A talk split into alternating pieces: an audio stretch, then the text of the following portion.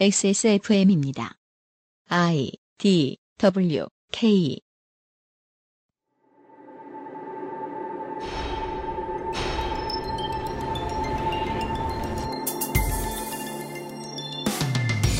전 여당의 국회의원 등을 비롯한 고위 공직자들이 우르르 몰려있는 모바일 대화방. 그곳에서 오가는 특정 대선 후보에 대한 허위 사실을 포함한 비방. 당연한 듯 보이지만 결코 흔치 않은 상황입니다. 하지만 뉴스와 신문을 보면 노인 폄하 발언, 선의 발언, 양념 발언 같은 단어 몇 개는 며칠 밤낮을 평하지만 이를 추적하는 언론은 상대적으로 적고 수사기관의 의지도 강해 보이지 않습니다. 2017년 4월 첫 주말에 그것은 알기 싫다는 국회를 찾아가 이 문제를 가장 집요하게 파헤친 인물을 데리고 왔습니다. 히스테리 사건 파일. 그것은 알기 싫다. 지구상의 청취자 여러분 한 주 동안 안녕하셨습니까? 그것은 알기 싫다 220회 순서입니다. XSFM의 책임 프로듀서 UMC 인사드립니다. 어제 재보궐선거 방송은 잘 들으셨는지요? 오늘은 바른정당과 관련 없는 윤세민 기자입니다. 네, 안녕하십니까. 윤세민입니다. 네. 바른정당으로 이름을 바꾸니까요. 네. 앞뒤로 뭘 붙여도 드립치기가 되게 쉬워지더라고요. 네. 그 예를 들어 뭐 이기면은 자유한국당을 이기면은 음. 자유한국당을 바른정당. 지면은 바른 정당을 바른 자유한국당. 아, 대선 광고 모델 나왔어요. 타이거 JK시죠. 예. 발라버려. 그러니까요. 괜찮은 것 같아요. 타이거 JK씨가 기분 나쁘셨을까봐 걱정입니다. 그런 다음에 이제 이제 뭐 광고 모델 한쪽이 이기면은 이제 축하해 이런 거 하면 되고. 네. 바르다니. 네. 하면서. 어, 오늘은 바른 정당과는 한 반발 정도, 어, 붙어 있는 이야기를 할까 합니다. 하긴, 바른 정당의 의원들 및 수뇌부가 이 문제의 책임 및 어, 사전 지식이 없었을 리가요. 그럼요. 공모의 혐의 등등과 음. 말이죠.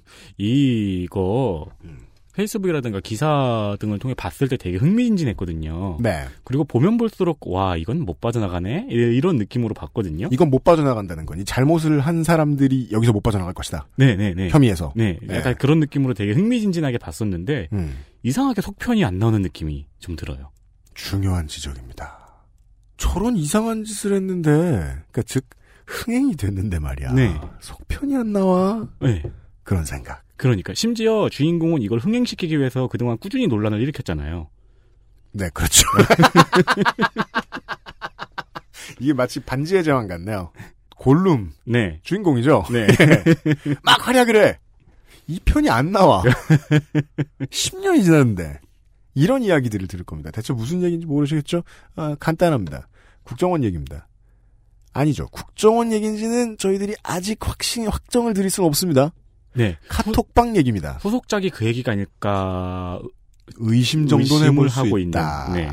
그런데 말이에요. 어, 제가 좀 안타까운 것은 국회에 이제 가끔 어, 가봅니다. 네. 그러면 국정원 개혁 포럼, 뭐 국정원 개혁을 위한 방안에 대한 뭐 세미나 이런 것들을 많이 해요. 네.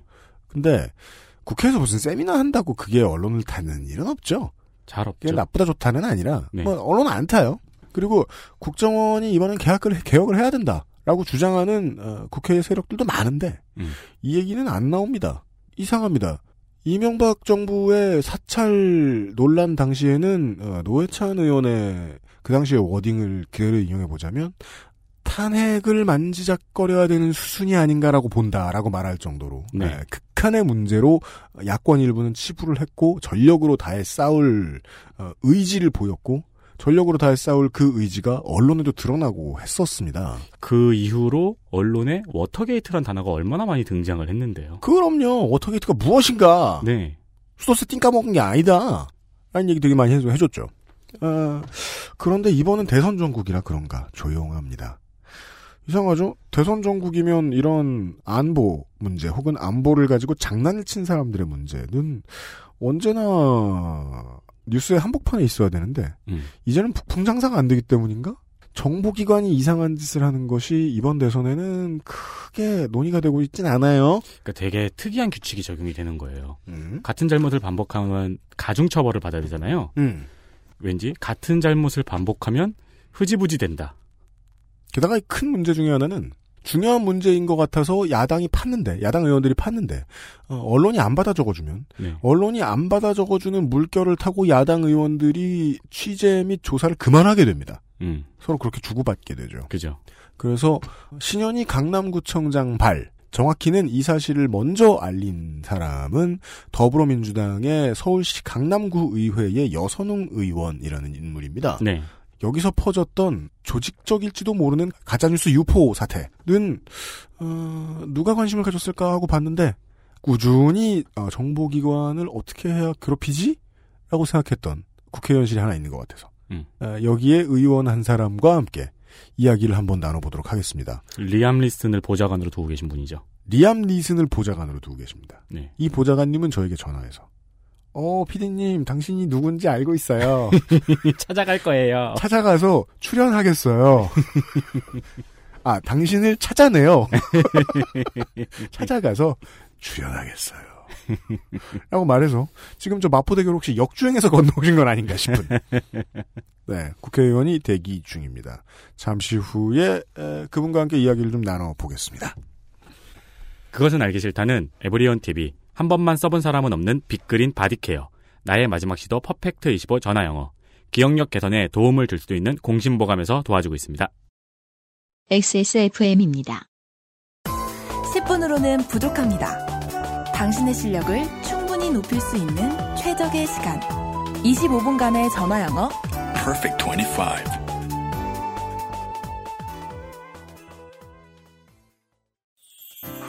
공신보감은 식약처로부터 기억력 개선 기능을 인정받은 건강기능 식품입니다. 기억력이 개선된다는 것을 어떻게 알 수 있었을까요? 인체 적용 시험을 통해 공신보감을 섭취한 사람들이 기억력 개선에 도움을 받았다는 사실을 증명하였습니다. 공신보감과 함께 소중한 기억을 오랫동안 간직하세요. 공신보감이 기억력 개선에 도움을 줄 수 있습니다. Bluetooth, headphone, Monster, Sony, Jabra, wireless.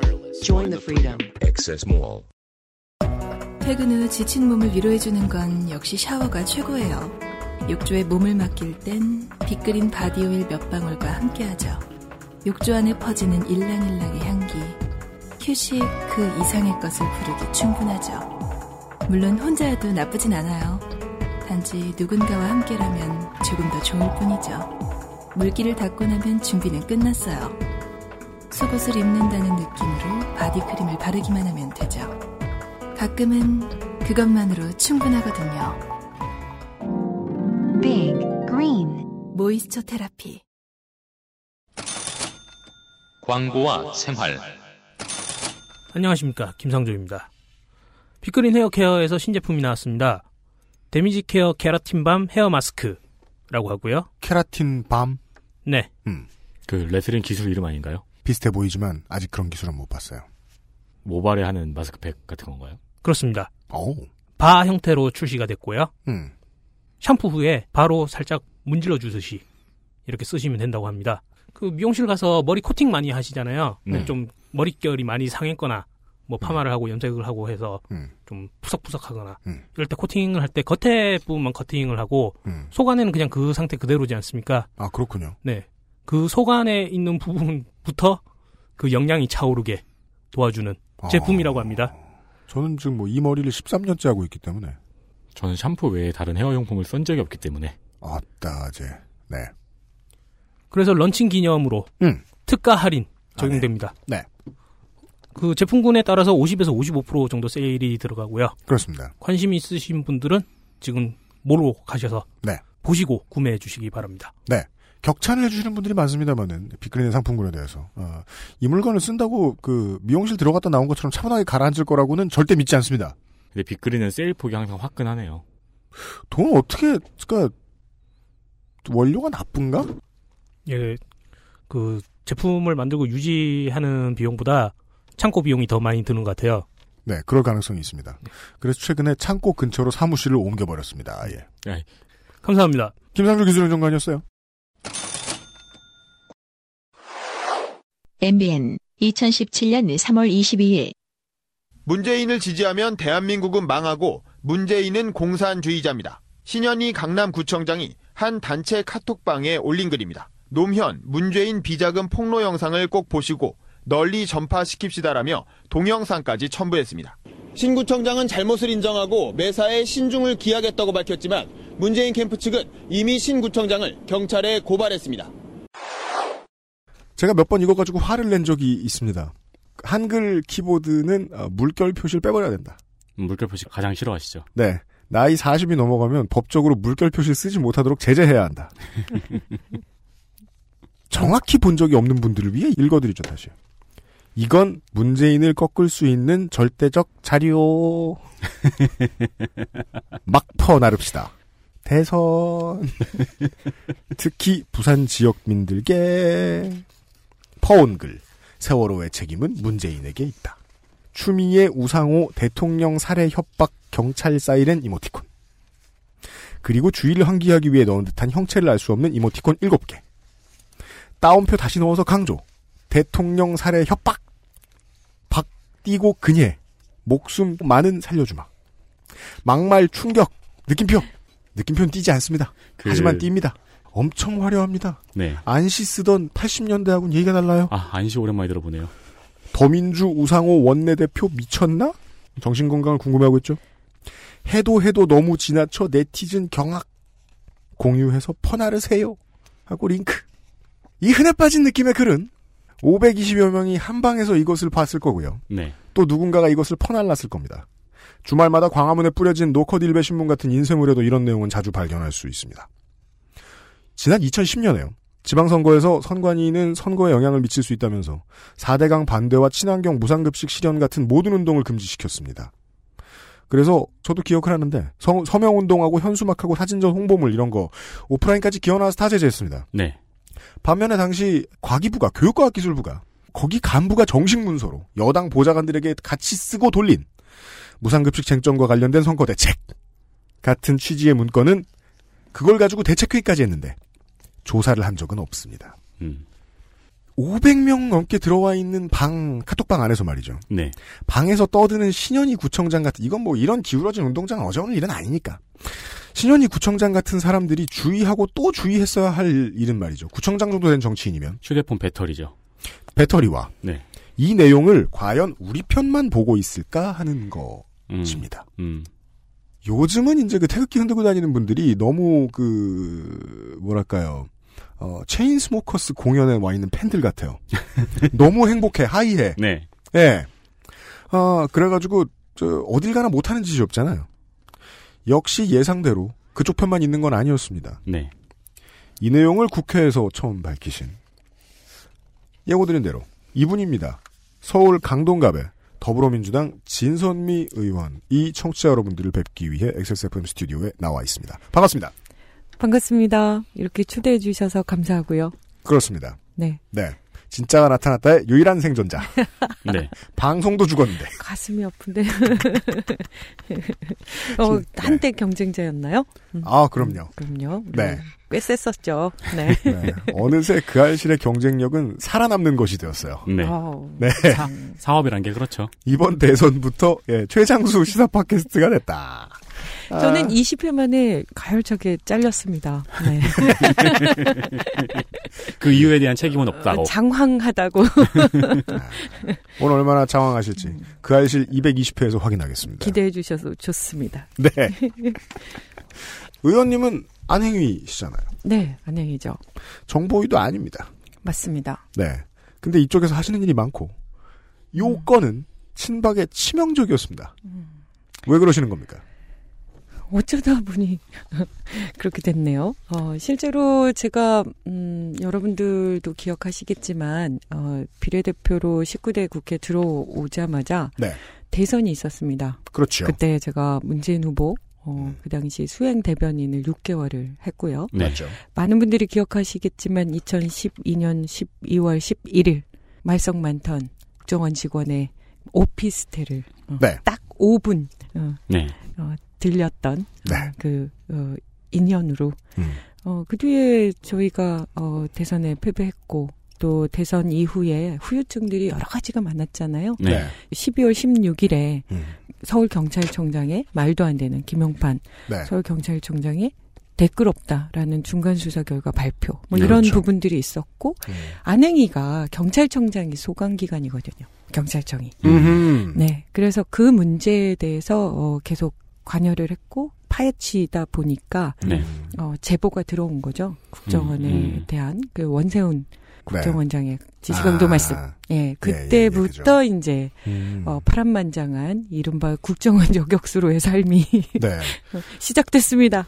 꼬리가 너무 길다 보니까 음. 어쩌다 보니까 꼬리만 잡고 따라가는데 지금 여기까지 오신 느낌이 좀 있네요. 맞습니다. 그죠. 네, 네. 사이버 수사대를 비롯한 일부 이 경찰 예하 조직들은 정보기관의 사법 감시를 대신해주는 역할들을 하다 보니까 그게 안행이 소속이 되었고 그리고 또 본인이 어떠한 정책 위반 혹은 어떠한 정치적인 기조를 끌고 가는 데 있어서 뭔가 되게 큰 영감의 순간 예를 들면 아까 말씀하셨던 대로 국정원 직원이 닫아놓은 오피스텔 문 앞에 서서 네. 뭔가 되게 서러웠다거나 어, 저는 진짜 억울했던 점이, 어, 그러니까 변호사로서의 촉이라 그래야 되나요? 네. 그러니까 그 정말 그, 어, 상상을 할 수 없는 분노. 음. 이게 그 2012년 12월 16일 밤 10시. 음, 예, 그 11시죠, 11시. 음. 그 김용판 경찰청장의 그 발표를 들으면서 아 그때가 예, 그게 이제 YTN 2012년 12월 17일 대선 이틀 전 국정원 직원 댓글 의혹 중간 수사 결과 발표. 이 사건 관련 중간 수사 결과를 발표드리겠습니다. 선관위의 최초 현장 확인사 신고 내용 그리고 추가 고발장 내용 등을 면밀히 검토하였으나 압수수색 영장을 신청할 강제 수사를 할 수 있는 구체적인 혐의 사실은 발견되지 않았습니다. 그 후 고발인 보충 조사를 한 바 언제 어느 사이트에 어떠한 내용을 댓글을 달았는지 구체적 증거는 추가로 제시되지 않았고 증거라고 추가 제출한 자료는 아직까지 이 사건과의 관련성 여부가 확인되지 않고 있습니다. YTN 2013년 1월 8일 민주통합당은 김용판 서울경찰청장을 공직선거법 위반 혐의로 검찰에 고발하기로 했습니다. 대선을 사흘 앞둔 지난달 16일 밤 11시에 김용판 청장 주도로 발표된 중간수사 결과는 무혐의였지만 결국 거짓으로 판명났다면서 이같이 밝혔습니다. 이 대변인은 또 이번 사건은 전 국정원 직원의 양심 선언이 사실로 드러난 것이라며 국정원의 조직적인 선거 개입 의혹에 대한 진상 조사를 지켜보고 뭐 뭐든 해야겠다. 이거는 분명히 감춰져 있는 진실이 있고 그 네. 진실을 밝혀내야만 하겠다라는 생각이 그때 정말 들었죠. 그 말대로 영감이라고 하면 영감이 그 그- 변호사가 화를 낼 때는 보통 이런 식으로 화내지 않습니까? 어떻게요? 뭐를 하나부터 끝까지 다 보라고. 음. 이거 이길 수 있는데 왜 졌냐. 음, 예, 그런 생각이 드는 사건들이 있잖아요. 그럼요, 그럼요. 그 중에 막 너무 부당한 사건을 보았을 네, 때 네. 화가 난. 네, 네, 네. 음, 그게 김용판 청장 건을 보면서. 그렇죠. 저는 이게 있을 수 없는 일이 이- 일어나고 있고, 네. 이- 그러니까 변호사를 했던 그 감정으로 보면 이건 진짜 아니다라는 게 느껴지더라고요. 음. 그래서 그때부터 이 문제들에 대해서 할 수 있는 일을 찾다 보니까 네. 여기까지 와 있는 거죠. 음. 그리고 저는 너무 너무 너무 지금 감동이고 기대하고 있어요. 왜냐하면? 어 왜냐하면 2012년 12월 16일 이후에 그 네. 3월 2013년 3월 달에 어그 원세훈 국정원장의 지시강조 말씀을 밝히면서 네. 그 전면적인 국정원의 대선 개입 사건에 우리가 못 밝힌 게요. 네. 전면적인 그쪽들의 그 방해 공작을 통해서 음. 못 밝힌 게 카톡이었거든요. 음. 생각해 그때는 보세요. 카톡. 음. 아니 저는 지금까지 계속 해왔다고 보는 거죠. 국정원 대선 개입 때 그 대북 심리 전단의 업무가 어떤 거였어요. 인터넷의 커뮤니티, 네. 트윗, 그러니까 온갖 SNS의 커뮤니티는 다 들어가서 네. 그 모든 것들을 만들어냈는데 카톡은 더 했죠. 근데 그 그렇죠. 카톡이 너무 폐쇄적인 사이트다 보니 네. 정부가 적극적으로 수사 의지를 발, 밝히지 않으면 불가능한 거였죠. 음, 음. 근데 기억해 보세요. 트윗도 지금 이렇게 여전히 원세훈 국정원장이 파기환송을 통해서 재판을 여전히 받고 있는 이 상황이 만들어진 거는 황교안 법무부 장관 시절에 그 트위터에 대한 사법 공조 이거 거부했잖아요. 그래서 음. 증거 능력이 문제가 되고 있는 거예요. 그렇기 때문에 그 카톡을 우리가 문제 제기했지만 음. 아무도 거기에까지는 갈 수가 없었던 거죠. 지금 밝혀진 것조차도 지금 홍준표, 홍준표 지사님 네. 반성하셔야 되는 거 아니에요? 댓글 세 개 가지고 뭘 하냐 이렇게 올리신 분이에요. 음. 근데 단 한 번도 그것에 대한 반성 저는 못 들어본 것 같고요. 음. 그런데도 4년 음, 이후에 대선 주자가 돼 계시네요. 근데 그 카톡 저는 그래서 그 상임위에서 이번에 이 카톡에 대해서 정말 경찰이 책임감을 가지고 파악해야 된다. 삿삿이. 네. 왜냐하면 그- 네. 예, 그 얘기를 좀 너무 해보죠. 길죠. 장황하죠, 역시. 민주당의 선택은 틀리지 않았다. 물론 진성준 의원은 안 됐지만, 어, 그 말씀을 좀 드려보죠. 이것 역시 이제 법조인의 촉의 영역에 속할 수 있겠습니다. 네. 지금 카톡방 이렇게 잡아냈는데, 네. 정말 늘 하던 일이라는 듯이 자연스러운 물결 표시가 맨날 나온다. 음. 구청장 아니라 보고 있는 많은 사람들, 의원들도 있고 대선 주자도 있잖아요. 네. 전 대선 경선 후보도 있고 그 사람들이 다 들어와서 보고 있고 누군가는 퍼나르고 있다. 이거 되게 오래돼 보인다. 그때 왜 안 했겠느냐? 우리가 PC방에 가서 앉아 있으면은 되게 실속 없이 시간을 쓰고 있는 것 같은 사람들이 있습니다. 네. 게임을 안 하고 인터넷 창을 켜놓고 뭐 복잡한 여러 가지를 하고 있어요. 그 네네. 몇 가지 메신저들을 켜놓고 그리고 자기 페북 보고 남의 페북 보고 자기 인스타 보고 이러면서 말이죠. 음. 국정원 직원들도 만약에 그 동일한 환경에서 일을 했다면 카톡을 안 했을 리 만무하다. 라는 말씀을 해주신 것 같아요. 그럼요. 예. 어, 그때 우리가 제보 받은 것도 많았죠. 근데 그 부분까지 넘어가질 않는 거예요. 기억하시면 경찰이 안 사업- 넘어간 주체는 경찰입니까? 검찰입니까? 다죠. 다죠. 경찰은 검찰의 지시를 받는 거고 검, 검찰은 또 법무부 장관의 역할 영향 아예 없을 수 없으니 아, 죄송합니다. 아까 한, 황교안의 이름이 나왔죠?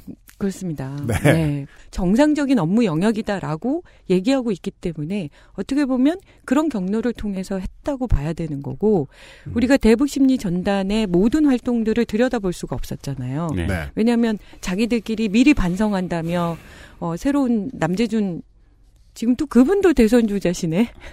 남재준 국정원장이 어, 예비 저, 후보입니다, 여러분. 알고 예, 계십니까? 하시면서 뭐 셀프 개혁을 하시겠다며 네. 어, 반성한다면서 국정원 심 대북 심리 전달 다 해체시켰어요. 그게 뭐죠? 공식적인 합법적인 증거 인멸이죠. 그죠. 아. 저희 조직을 어머니, 해체시키는 수준에. 저희 그쵸. 어머니도 저를 그렇게 키우셨다면 참 좋았을 텐데. 어떻게요? 뭐를 해체시키는? 알아서 혼자 반성해라고 하셨으면 좋았을 텐데. 아, 강제로 그 뒤에는 반성하게 하셨잖아요. 반성만 하면 죄를 묻지 않겠어. 네. 그, 죄를 물은 다음에 반성을 시키셨잖아요. 저희 어머니는. 네. 아까 알려주신 근거 때문에 안행위에 있- 있는 현재 지금 안행위 소속인 진선미 의원이 안행위 전체 회의에서 24일에 신현희 구청장의 카톡 문제를 깔 수 있었던 이유를 어, 프로세스를 우리는 확인을 할 수 있었습니다. 네. 어, 당시에 질의하셨던 내용은 이미 많은 언론사들을 통해 다 퍼졌고 그 결과로 신현희 구청장에 대한 압색까지 들어갔다는 것도 청취자분들은 알고 계십니다. 그 이후에 원래 이제 그 밖에서 요런 거 이제 여의도 근처에서 방송하고 있는 사람들이 가장 궁금한 건 전 그거거든요. 그 뒤에 처음에 캐냈던 의원실이 이걸 트랙백을 계속하고 있느냐. 수사를 잘하는지 혹은 신현희 구청장에게서 더 구린 것이 나온 것이 있는지 더 캐낸 게 있는지 음, 우리 청취자분들이 굉장히 수준이 높으시군요. 어, 지난번에 여기 이제부터 올 우리 때는 청취자예요. 네. 그러니까요. 어, 청취자분들이 아주 수준이 높으시군요. 그걸 이미 다 알고 계신다는 거죠. 그걸 아. 전제로 해도 되는 거죠. 맞습니다. 네. 신현희 구청장은 이미 수사 받고 있다. 네, 거기까지. 맞습니다. 사실은 저희가 어, 안행이기 때문에 당연히 경찰에게 그 당시 전체 회의 때 어떻게 얘기했냐면 음. 저는 2012년에 국정원 대선 개입의 그림이 다시 떠올라진다. 음. 그래서 카, 트위터의 활동을 비교해 보자. tweet에서 어떻게 활동을 했냐면 대장 tweet이 있고 음, 네. 그 밑에 그 쫄병 tweet들이 retweet 있고 트윗. 그다음에 자동으로 retweet을 하는 tweet bot들. 계정들이 네. 계정들이 있었고요. 네. 그리고 그 대장 계정 이전에 컨텐츠를 만들어내는 또 계정들이 있는 거죠. 네. 그러면 트위터에서 그 어, 문자를 이런 이런 그 내용으로 딱 컨텐츠를 만들면 그것이 대장 계정을 통해서 아니면 쫄병 계정을 통해서 그다음 자동 retweet을 쫙 이렇게 조직적으로 유포되는 그런 상황들이 있는데 네. 저는 이 카톡에서도 그런 느낌이 있다라는 음. 생각이 든다. 그래서 18대 대선도 19대 대선도 그런 것 같다. 그렇죠. 그래서 어, 실제로 작성자의 패턴 그리고 그 작성자로부터 어 중요한 어떤 그 카톡 방이든 뭐 대장 무슨 방이든 음. 거기로 전달이 되고 그러면 이 전달된 데서 또 자기가 알고 있는 어떤 그, 그 다른 카톡 방들로 쫙 터지고 네. 이러면 제 생각에는 컨텐츠가 만들어지고 한 뭐 한두 시간도 아니면 뭐 몇십만 트윗 뭐 이렇게 카톡 안에서 이게 돌고 사람들에게 보여지고 이건 정말 순식간에 가능한 일이라고 생각합니다. 생각해보면 tweet은 retweet 수에 비해서 홍보 효과가 카톡보다 약할 수도 있을 것 같기도 해요, 한국은. 네, 네. 네. 네. 어, 진선미 변호사에게 여쭤봐야죠, 이건. 신연희 구청장은 법적으로 문제될 게 없다는 입장을 밝혔다고 언론이 전합니다. 이건 맞는 소리입니까? 말도 안 되죠. 근데 이해는 합니다. 왜냐하면 대부분의 심정적으로. 그렇죠. 대부분의 피의자나 피고인은 일단 부정하기 나름이죠. 자기가 뭐 그 자백할 수가 있겠습니까? 아유, 뭐 법조인 같은 뭐 경륜인데. 그렇습니다. 네. 뭐 어, 저도 좀 나름 변호사 때는 예. 뭐 일단 잘하는. 부정하고 본다.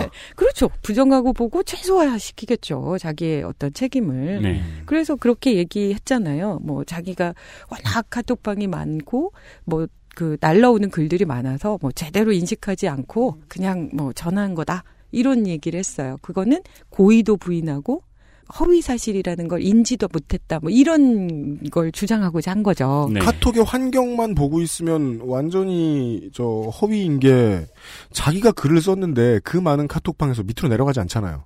자기가 음. 썼으면 위로 올라오잖아요. 그렇죠. 신경 못 쓸 만한 방이 아닐 가능성이 높은데. 음, 네, 그래서 이제 저희가 그 제보를 받은 것들을 이미 이제 경찰 쪽에나 뭐 이런 데 다 이제 드렸고 네. 거기서 확인한 바로는 이미 이분이 양쪽 카톡방만으로도 음. 글을 올린 게 170건이라는 거예요. 말 되게 많이 했네. 그러니까 그래서 우리가 그래도 확보했던 거는 우리가 제보받은 거는 예. 스물 몇 건이었는데 그걸 음. 이제 더 위로 다 확인해 본 거죠. 음. 그리고 정말 뭐 아이러니한 것은 그 압수수색한 뭐 핸드폰이 네. 관용폰이래요. 그- 본인이 네, 그러니까 그 구청장으로서 구청장, 쓰는 네. 예, 공식적인 그래서 본인 돈으로 나가지 않는 예, 이게 돈. 아까부터 진선미 사용료가. 의원님의 확신을 더 굳혀주는 거 아닙니까? 음. 관용폰에다가도 이런 짓을 할 정도면 얼마나 일상화돼 있었겠느냐. 생각보다 오랜 시간 동안. 그렇죠. 그리고 현재 그 압수수색 돼- 압수되어 있는 폰은 포렌식 복원이 끝났고 음. 예, 지- 그저께인가 4일 4일에 끝났고 지금 신현희 구청장은 11일까지 출석 요구서를 받은 상태죠. 그렇죠. 네. 그리고 이제 그 안에는 저희가 그 오늘 아마 기사가 났을 텐데 그 최초의 작성자가 전 국정원 직원이다. 네. 같다. 이런 이제 그 기사가 나왔잖아요. 네, 그저께 나온 기사죠. 예, 이름도 네, 실명으로 나왔고. 맞습니다. 예, 근데 저희가 그, 그 받은 그 음. 카톡방에는 그분보다 훨씬 높은 분이 계세요. 전 안기부장 이신 자, 권, 이- 권영애. 네. 아, 이름 나가도 되는구나. 그럼요. 방- 그분은 카톡방에 고- 있었다는 게 뭘 죄야. 그럼요. 그죠? 그분은 공인이신데. 수사는 지금부터 예. 하지. 아, 그래. 요, 요, 요 질문으로 건너뛰겠습니다. 그렇다면, 그, 최초에는 신현희 구청장이 가짜뉴스의 핵심 창구로 보인다는 이야기가 마치 뭐, 진 의원님의 말씀인 듯 많이 퍼지곤 했는데, 저는 이 사실을 그렇게 믿지 않은 게요. 신현희의 이름이 이렇게 많이 거론되는 건 조금만 생각해봐도 정말 이상합니다. 강남구청장이 네. 아무리 샌들 음. 나중에 무슨 브렉시트처럼 독립을 주장할지는 모르겠지만 강남구청장인데 독립은 주장했었죠 아마. 여당 최고 권력자도 아니고 전국적으로 유포된 가짜 뉴스의 진원을 구청장에서 찾는 건 마치 지난 정권 얘기해 주셨는데 디도스 공격 수사 들어가니까 진주에 있던 최구식 의원 하나 날아간 거하고 비슷한 느낌이 든다는 거예요. 음. 카톡방 안에는 말씀해 주셨던 대로 국정원장 출신도 있고 네. 김진태 후보 이제 후보 아니죠? 여당 의원들도 있고 여당 전 의원들도 있고 대선 경선 후보도 있었어요. 그 위에 누구가 있느냐라고 보고 싶은 그러니까 그 질문을 좀 더 던져 던지고 싶은 건데 네. 국정원 직원이라는 말만 나왔어요 지금까지는. 음. 그 위에 누가 더 있다고 볼 수 있겠느냐. 오랫동안 보셨으니까 의견이라도 추측이라도 해주실 수 있는 거 아닙니까?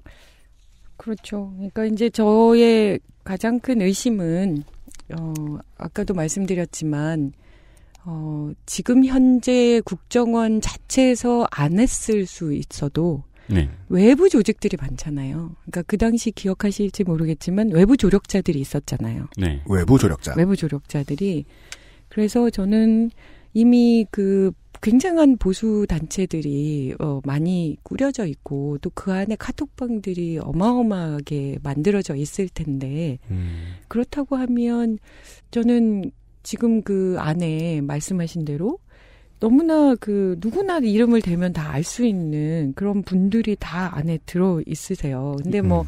카톡방이라는 게 저도 이제 해보지만 그냥 자기가 초대되면 네. 그 초대됐다는 사실을 의식하지 못하는 상태로 그냥 두고 있을 수도 있거든요. 그렇기 네. 때문에 그 안에 이제 지금 뭐 경찰이 이 부분을 얼마나 진지하게 제대로 어, 수사하는지 계속 지켜보고 있고 독려하고 있고 그러고 있거든요. 네. 그래서 뭐 수사상의 이런 상황들을 저희가 뭐 일일이 여기서 다 말씀드릴 수는 없을 것 같고요. 아, 네. 네, 다만 어, 실제로는 조직적으로 개입한 어떤 혐의가 음. 있는지가 저는 굉장히 중요하다고 생각합니다. 네. 그러니까 굉장히 의도적으로, 체계적으로, 조직적으로. 조직적이라는 의미는 신현희 구청장보다 더 권위가 있고 더 큰 어떤 조직. 그럴 수, 그럴 수 있죠. 그러니까 실제로 지금 저희가 아까 말씀드린 것처럼 대선 주자에 오를 내렸던 분들도 그 안에 들어 있고, 지난번에 우리를 다 기함하게 한 박근혜 대통령의 그 헌법 헌재 재판에 네. 그 변호인이셨던 서석구 네. 변호사님도 네. 계시고 이름만 될 만한 그런 단체들의 대표들도 다 들어 있고 음. 예 그리고 아까 제가 말씀드린 권영애 전 안기부장 이런 네. 분들도 다 계시고 음. 이렇기 때문에 그 부분들은 지금 경찰 안에서 말씀하신 대로 이 핸드폰 그 폰을 엉뚱한 폰을 압수수색하면 안 되는 거잖아요. 음. 예, 근데 다행히 그 화력 활동을 했던 그 폰을 확보했다라고는 듣고 있어요. 그러면 그 안에서 실제로 이 분들이 어떤 식으로 경로들을 추적해 보면 나올 수 있지 않을까 저는 기대하고 있는 거죠. 네. 누구한테 받았는가부터 일단 따라 올라가 봐야겠네요. 그렇죠. 그래서 그 분이 나온 거예요. 실제로 신흥식이라는 그 분도 음. 본인 스스로가 그뭐 국정원에서 뭐 2003년 6월인가에 그만둔 것처럼 이렇게 네. 얘기하고 있고요. 근데 그 분이 실제로 그 글들을 보면 네. 문재인 후보에 대한 지속적인 비방이나 허위 또 사실, 허위 사실들을 계속 이렇게 올리고 있거든요. 네. 그래서 그런 부분들도 확인이 반드시 필요하다고 보여집니다. 그 위에 있을 만한 조직, 여튼 조직적 개입이라는 말씀을 듣고 어, 진 의원님이 이 정도를 예측하신 게 아닐까를 좀 여쭤봐야 될 것 같은데 다시 저는 왜 그런 생각을 지금 퍼뜩 들었는데 이 아까 많이 많이 말씀해주신 이름 국정원장, 대선 후보, 국회의원 어, 이 사람들 그냥 자기의 관심으로 들어와 있는 게 아닐 수도 있다. 그냥 개인 취향으로 마음에 드는 카톡방이야. 라고 해서 들어간 그쵸, 것이 아까 아닐 수 있다. 카톡방이라는 거는 들어가는 게 아니고 초대를 받는, 초대받는데 나가기 뭐한 방들 있잖아요. 근데 그렇죠. 한국 네. 분위기상 저 윗꼭대기에 있어 보이는 사람을 말이에요. 저 보수라고 평생 살아온 사람들이 네. 한 들어와봐 이러고 막 살짝 못 들어와요. 그럼요. 그렇죠. 여러 가지 상, 상상을 할 수 있는데 어느 방에 들어오는 인사들도 정해진 것은 아닌가. 어, 실제로 그, 그것에 대한 홍보하는 내용도 있었던 것 같은데요. 홍보요? 실명을, 그러니까 실명을 밝혀야 하고, 이 카톡방이 존재해야 하는 이유. 그러니까 여러 카톡방들이 있으시겠지만, 음. 여기가 있어야 하고, 이, 이 카톡방의 의미. 뭐 이런 거를 얘기하는 것도 있어요. 가입 인사를 받아. 그 저거네요. 비밀 클럽 같은 느낌이 좀 나네요. 그렇잖아. 비밀 카페. 네, 네. 네, 그런 것도 있죠. 그리고 실제로 그러니까 본인들이 그런 거 자체는 결국 본인들이 다루고 있는 음. 그 컨텐츠가 어, 불법일 수도 있다. 이런 생각을 한 게 아닐까. 이런 음. 생각이 드는 거죠. 왜냐하면 음. 그러니까 전혀 다른 성격을 가진 사람이 들여다보면 문제가 될 수 있으니 너의 신원을 밝히고 우리랑 생각이 똑같은 사람끼리 음. 뭔가를 네. 한다. 음. 이런 것일 수 있는 거죠. 음, 괜히 그러니까 과정이 궁금해지네요. 어, 진선미 의원실의 세작은 어떻게, 어, 거기 어떻게 들어갔을까요? 공개 안 하셨, 공개 안 하실 거예요? 그럼요. 비밀이죠. 알겠습니다. 시크리트. 아, 영업 능력. 네, 그럼요. 제보자의 그거를 존중해 주는 게 기자님이시니까 언론인이시니까 당연히 아시지 않습니까? 이 팟캐스트도 언론인 아니십니까? 그럼요. 그렇습니다. 네. 나라가 인정 안 해줘서 그렇지. 그, 그렇다면 이제 다시 정치인으로 돌아와서 정치적인 이 사건의 흐름을 좀 짚어주셨으면 합니다. 이미 알려준 대로 사이버 수사대는 신현희 구청장 집무실도 압수수색했고 포렌식 복원도 했습니다. 그런 시끄러운 일을 해놓고도 수사 결과가 언론에 흘러나오는 정도가 너무 적은 것 같아 보이지 않으십니까? 불만스럽지 않으십니까? 이제 궁금하신 분들의 관점에서는 그러실 수 있을 것 같아요. 근데 실제로는 저희들이 이제 좀 확인하고 체크하는 과정에서 보면 일단 이 카톡방의 자료들이 어마어마해요. 네. 네, 그래서 그것을 분석하는 과정에 시간이 걸리고 일단. 아, 네, 예, 네. 예, 예. 음. 그래서 어 의지나 이런 것들은 수사 의지나 이런 부분은 어 확실한 것 같아요. 아직까지는. 음, 네, 네. 다만 이제 그 부분들이 정확하게 당사자도 아직 소환하지 않은 상태잖아요. 네. 어, 그렇기 때문에 그 이전에 즉 뭐 어떤 얘기들이 나오기는 어려운 상황이라고 저는 보고 있습니다. 의지가 확실하다고 말씀해 주신 주체는 어딥니까? 경찰입니까? 사이버 수사대입니까? 어, 뭐, 뭐, 그렇습니다.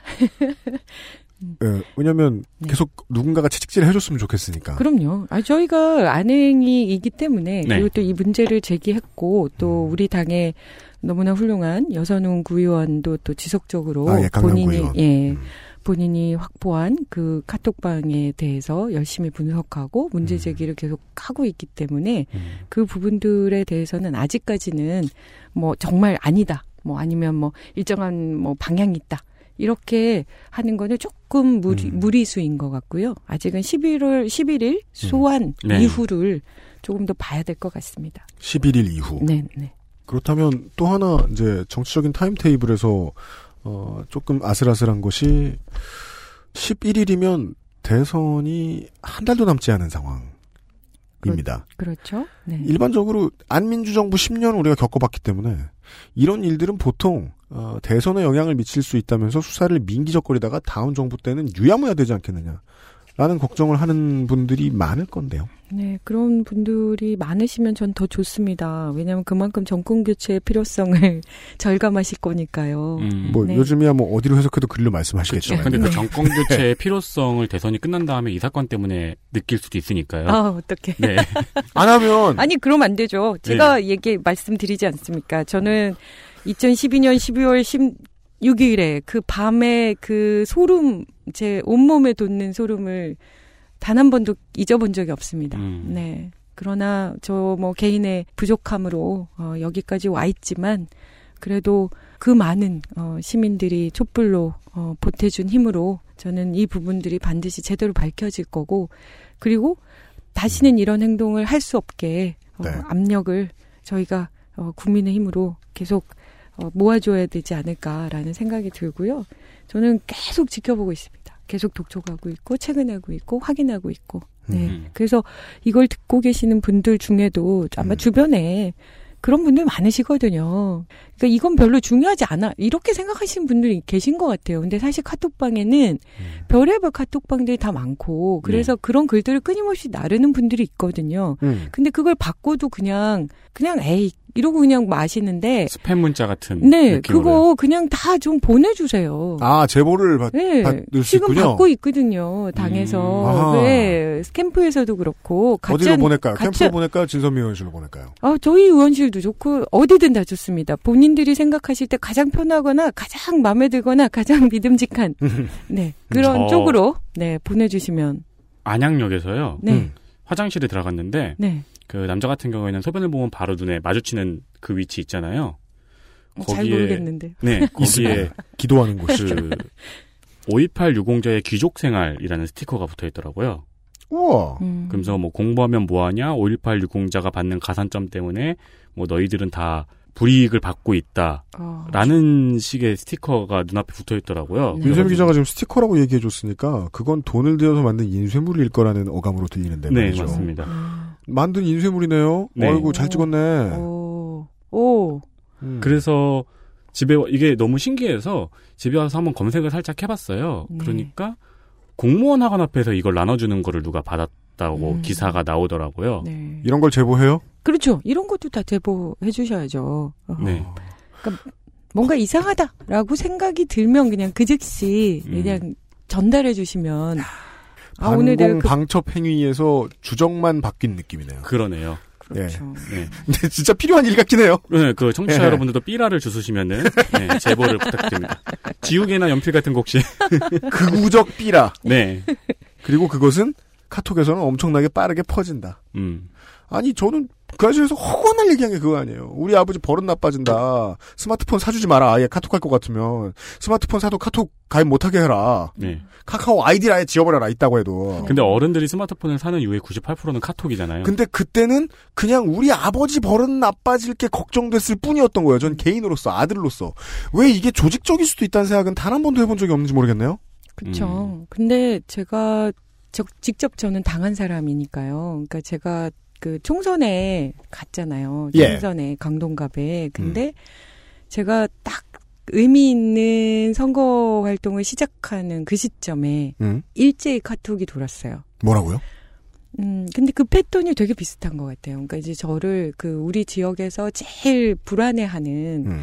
저를 마, 마치 동성애의 무슨 그 천국을 만들기 위해서 어명뭐 교회에 위장 잠입한다 뭐 이렇게 음. 얘기하고 굉장히 악의적으로 제가 했던 일들을 이렇게 편집을 하고 굉장히 어려운 일 아닌가요? 동성 인권 운동과 신천지를 동일시하는 레토릭인데요. 그렇죠. 동성의 천국을 만들기 위해서 왜 교회 위장 잔입을 아니 당선되기 위해서 어 거기 교회가 굉장히 크고 표가 많으니까 제가 그렇게 들어갔다 이렇게 얘기하는데 그것뿐만이 아니라 저는 그 패턴이 음. 일상적인 사람이 할 수 있는 게 아. 닌 것처럼 보이는 거예요. 근데 물론 뭐그그 저에 대한 반감이 정말 뭐 깊어서 그렇다고 해도 뭐, 조직과 예. 인력이 함부로 낄 수는 없잖아요. 그렇죠. 근데 거기에 그 저는 그 앞에 패턴이 되게 시- 신기했던 게 어떤 거냐면 누가 얘기합니다. 누가 보냅니다. 내 이름으로 보냅니다. 이런 게 있어요. 그래서 발신자예요? 예, 모든 사람이 어, 생각할 수 있는 신뢰가 가는 직업 있잖아요. 네. 뭐 세무사, 네. 간호사 그 이름으로 앞에 써요. 그래서 음. 이 사람의 이름으로 보내는 거예요. 마치- 그걸 그러니까 똑같은 내용을 음. 그렇게 이름이 다르게 다르게 다르게. 아. 그러면 사람들이 생각하잖아요. 아이씨 설마 세무사가 뭐 이런 거짓말 하겠어? 뭐 아니면 음. 이 사람이 다 알고 있는 거지 않겠어? 뭐 이렇게 다 생각하는 거예요. 근데 지난번에 누군가 한번 그랬잖아요. 기사가 음. 본인 이름으로 올라가 있었는데 자기는 그런 걸 보낸 적이 없다. 뭐 이렇게 음흠. 한게 네, 있었거든요. 맞습니다. 예, 네. 그렇죠. 음. 근데 지금 이런 식으로 되는 거예요. 그러니까 그런 패턴들에 이분들이 아주 익숙해 있어요.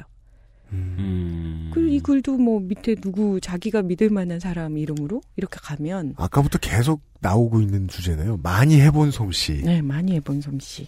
조직력. 그러니까 트윗도 다 들켰고 뭐 인터넷 커뮤니티 활동도 다 들켰지만 네. 들키지 않은 게 카톡이었잖아요. 그렇죠. 그러면 오히려 그쪽으로 다 저기 역량이 집중될 수도 있죠. 음. 그 전에 다른 데서 했던 걸 못하게 되면 음.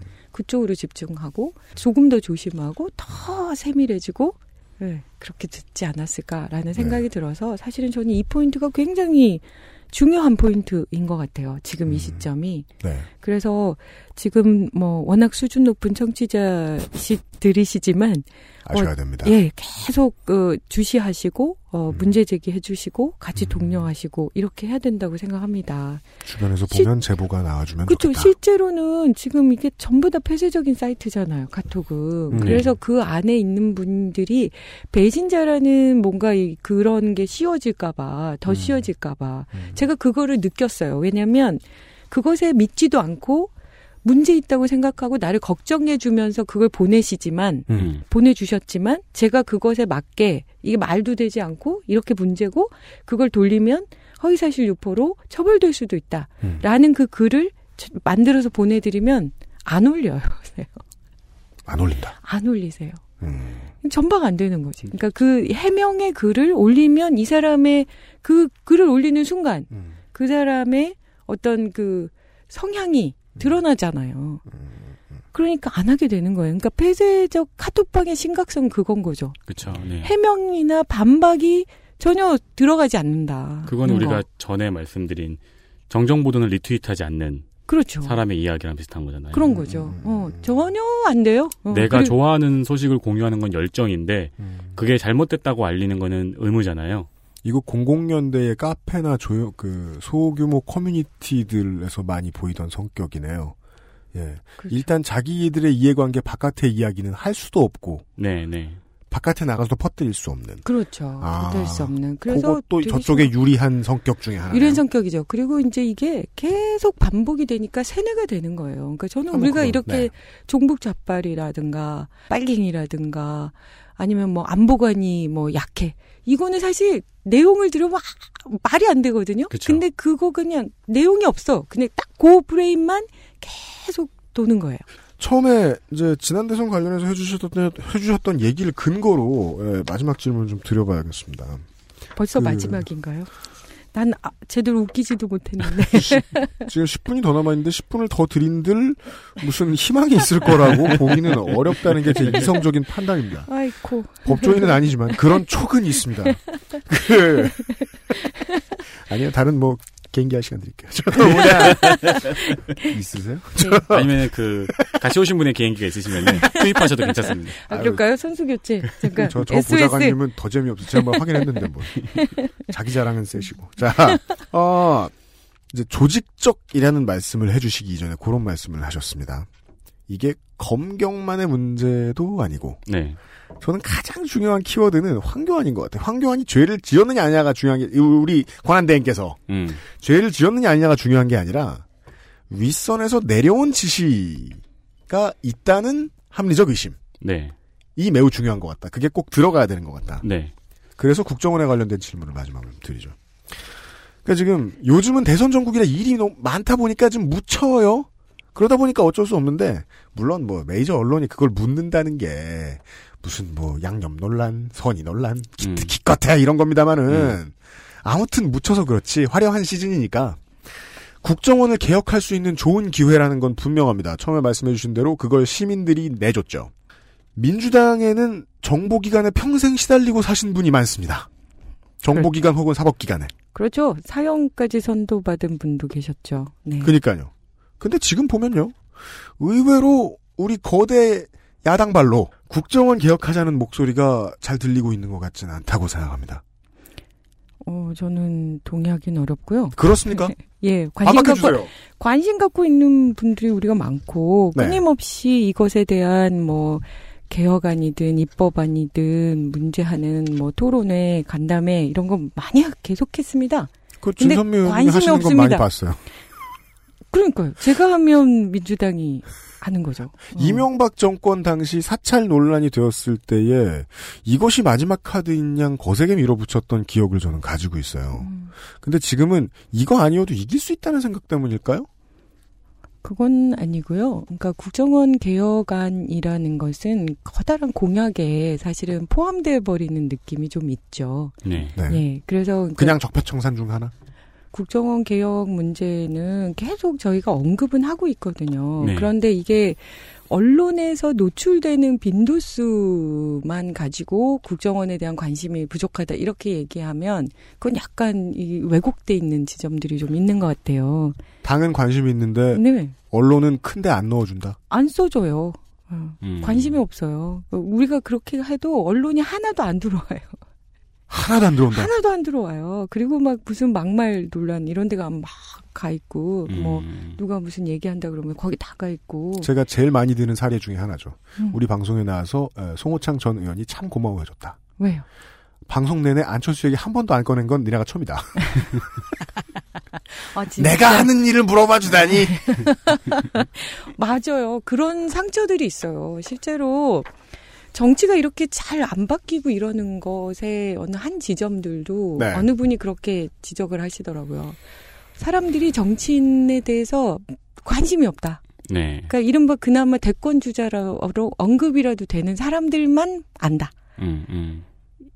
그래서 안철수 현상이 있었다는 거기도 하거든요. 네. 이제 그런 것처럼 사실은 300명이나 뽑고 우리 민주당에 100명이 넘는 의원이 있는 이유는 그렇게 국정에 다양한 영역들이 너무나 많기 때문에 그 영역들마다 각자의 전담 의원들이 돼서 그 의원들이 민주당의 이름을 걸고 활동을 하는 거거든요. 네. 그런데 대권 주자들에 대해서만 특히 지금의 이제 선거 대선 국면이면 대권 주자들에 대한 관심만 있는 거예요. 그리고 지금 우리가 뭐 안희정, 이재명 뭐 이렇게 최성 그리고 문, 문재인 이렇게 선 어, 후보들이 이렇게 어, 나오셨다가 지금 이렇게 하나로 확정이 됐지만 네. 그 과정 속에서의 상처도 다 대부분은 본인이 지지하는 대선 주자에게 힘을 보태주느냐 안 되느냐를 옳고 그름으로 따지시는 것 같아요. 음. 사실 그런 건 아닌 거잖아요. 그러니까 국회의원들이나 정치인들은 자기 생각이 있는 거고 자기 그 뜻을 펼치기 위해서 온 거고 네. 그 뜻을 펼치는 방법 중에 하나로 대권 주자나 이런 분들을 선택하는 거죠. 국회의원들도 그래서 지지할 수 있는 건데 그 지지 하느냐 안 하느냐를 내가 원하는 대권 주자를 선택하지 않으면 그거는 나쁜 게 되는 거예요.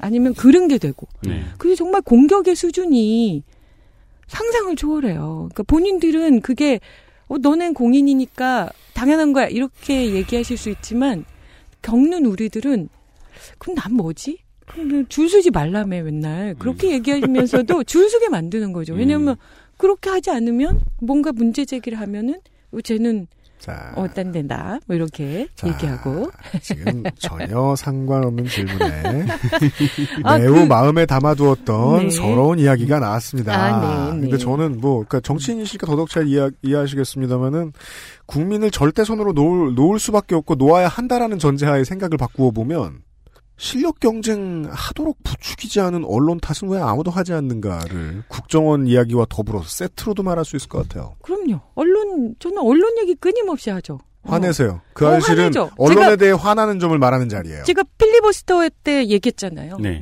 9시간 40분을 얘기했는데 언론이 국정원 대선 개입 사건 때 그들 언론의 태도를 한번 보세요. 뭐 지금은 와서 자유한국당이 바른정당이 자유한국당에서 나왔다라는 것 때문에 뭐 니들의 그때 했던 일들을 뭐다뭐 상쇄시킬 음. 수 있냐 이런 것처럼 언론은 어땠는데요.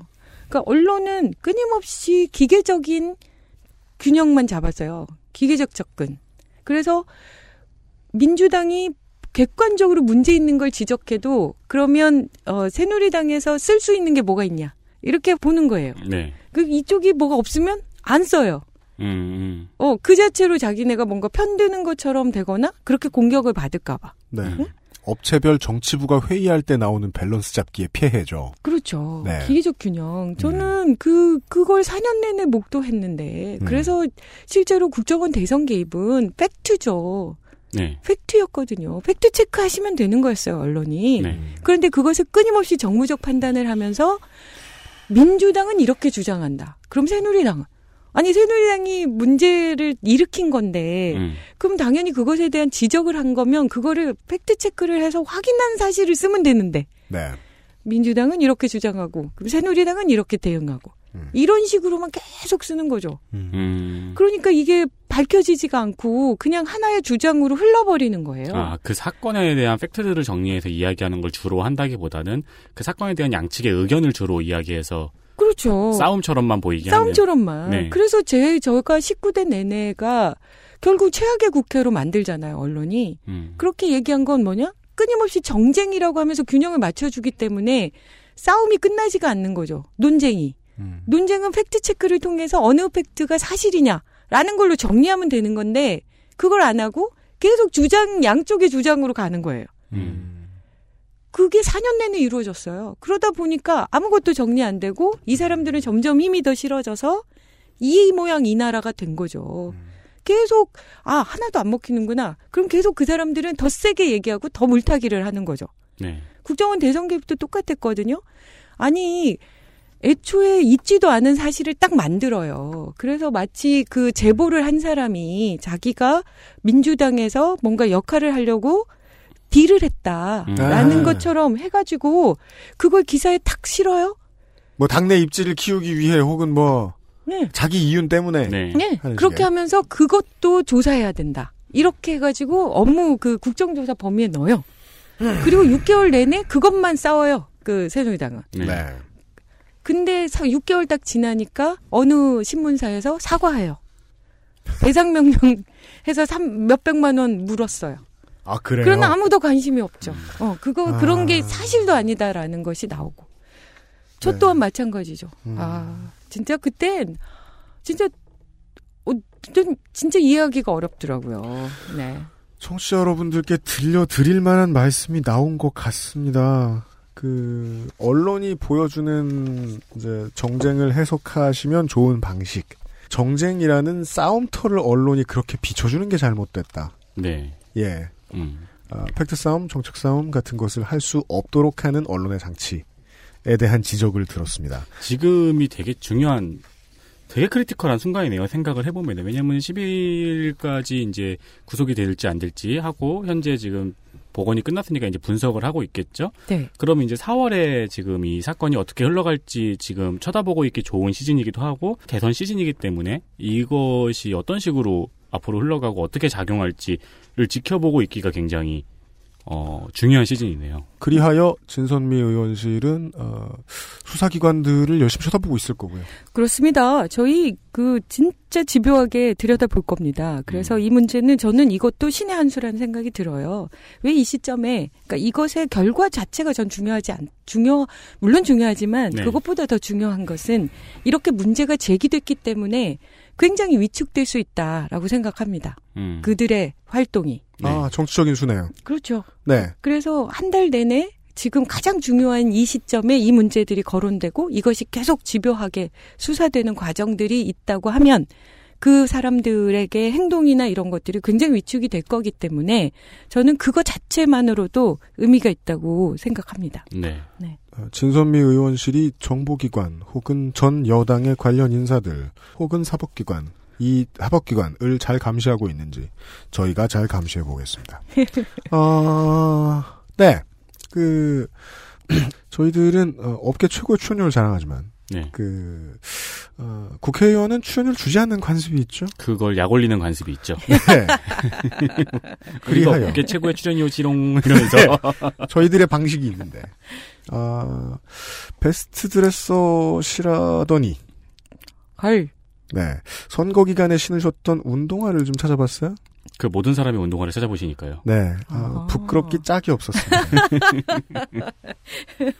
어, 깔맞춤도 전혀 안 돼 있고 선거인데 선거 코디인데. 그래서 아, 뼈대 있는 스니커를 신겨야겠다. 네. 어, 정말요? 의미에서. 네. 우와. 지금 열어보셔도 됩니다. 우와. 어, 받아도 되는 거죠? 이거 이 선물 중에? 네, 어, 유권에서 모두 끝났습니다. 아, 그렇습니까? 네. 아, 따라라. 놀라시는 척을 하시네. 우와. 그, 네. 어, 이 선물은 여러 가지 의미가 있는데요. 음, 너무 예쁘다. 진짜. 우선은, 어, 우리, 이게 누구의 시그니처 신발인 줄 아십니까? 아니요, 말씀해 주세요. 어, 마이클 조던 사장이죠.